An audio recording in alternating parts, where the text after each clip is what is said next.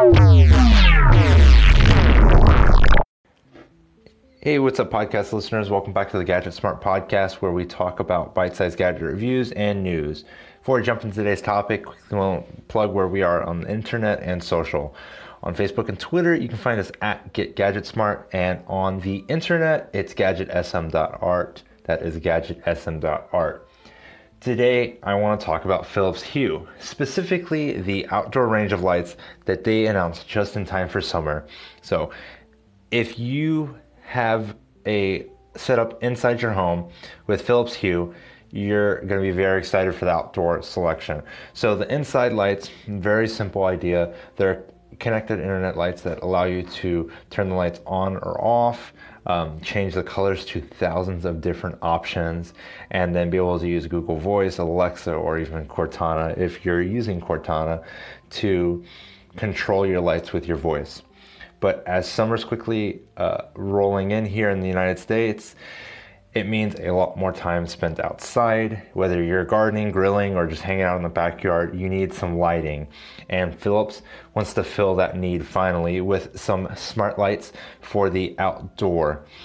So they're specifically made for outdoor use, giving you the same degree of control over your outdoor lights as you already have over your indoor ones. If you already have a Philips Hue ecosystem, these new lights will work with the existing hardware and lights.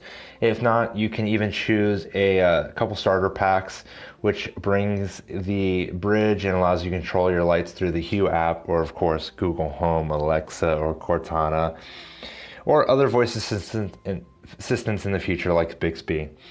So Philips' outdoor range of Hue lights seem to be centered around two lights in particular. It's the Hue Lily, which is a spotlight and can be used to draw attention to certain parts of your outdoor area, say a tree or or a certain like garden area. And then there's also the Hue Calla, C A L L A, and this seems to function as more general purpose lighting. Both lights are comprised of the hue white and color ambience outdoor range, so they'll be able to transition to get this 16 million different colors that are just able to fit almost any mood or theme, whether it's July 4th or Halloween, you'll be able to set the perfect mood for your home. I'm blown away that the color option is 16 million. Just thinking about that is is just mind blowing. So Philips isn't stopping with the white and color ambience lights though. They'll offer products like Lucca, uh, Tuar, it's T U A R, Torco, uh, T U A R C O, and Leduero lights, and the white rains. Once they're connected, plugged in to your Hue bridge, you'll be able to control them through the Hue app, change brightness, warmth, color with touch or voice. Plus, there's a new support for the home and away feature with location awareness, which you can have turn your lights on when you arrive home or at the end of the day at sunset.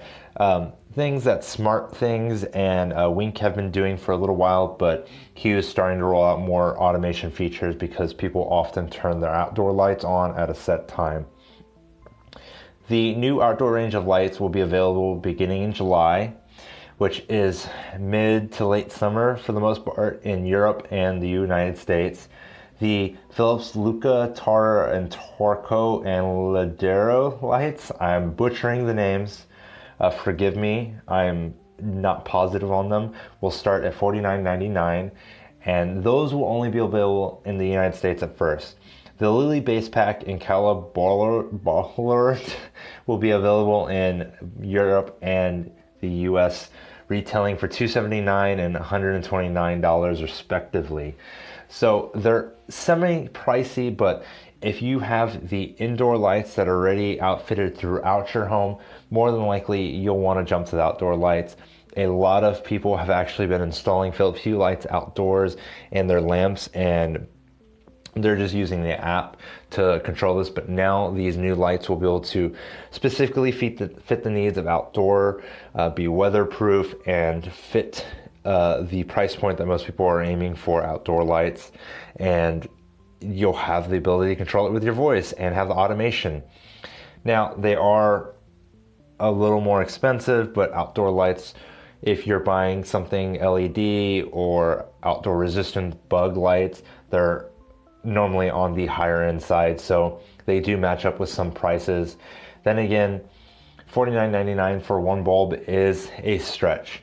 So I'd love to hear from you guys. Tell me either by tweeting me at Leon Hitchens or Get Gadget Smart on Facebook or Twitter what you think about these new outdoor lights.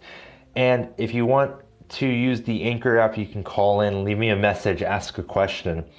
That's Gadget Smart on there. And don't forget to check out our website, gadgetsm.art, to find out how to subscribe to the newsletter and how to subscribe to this podcast everywhere you listen to podcasts.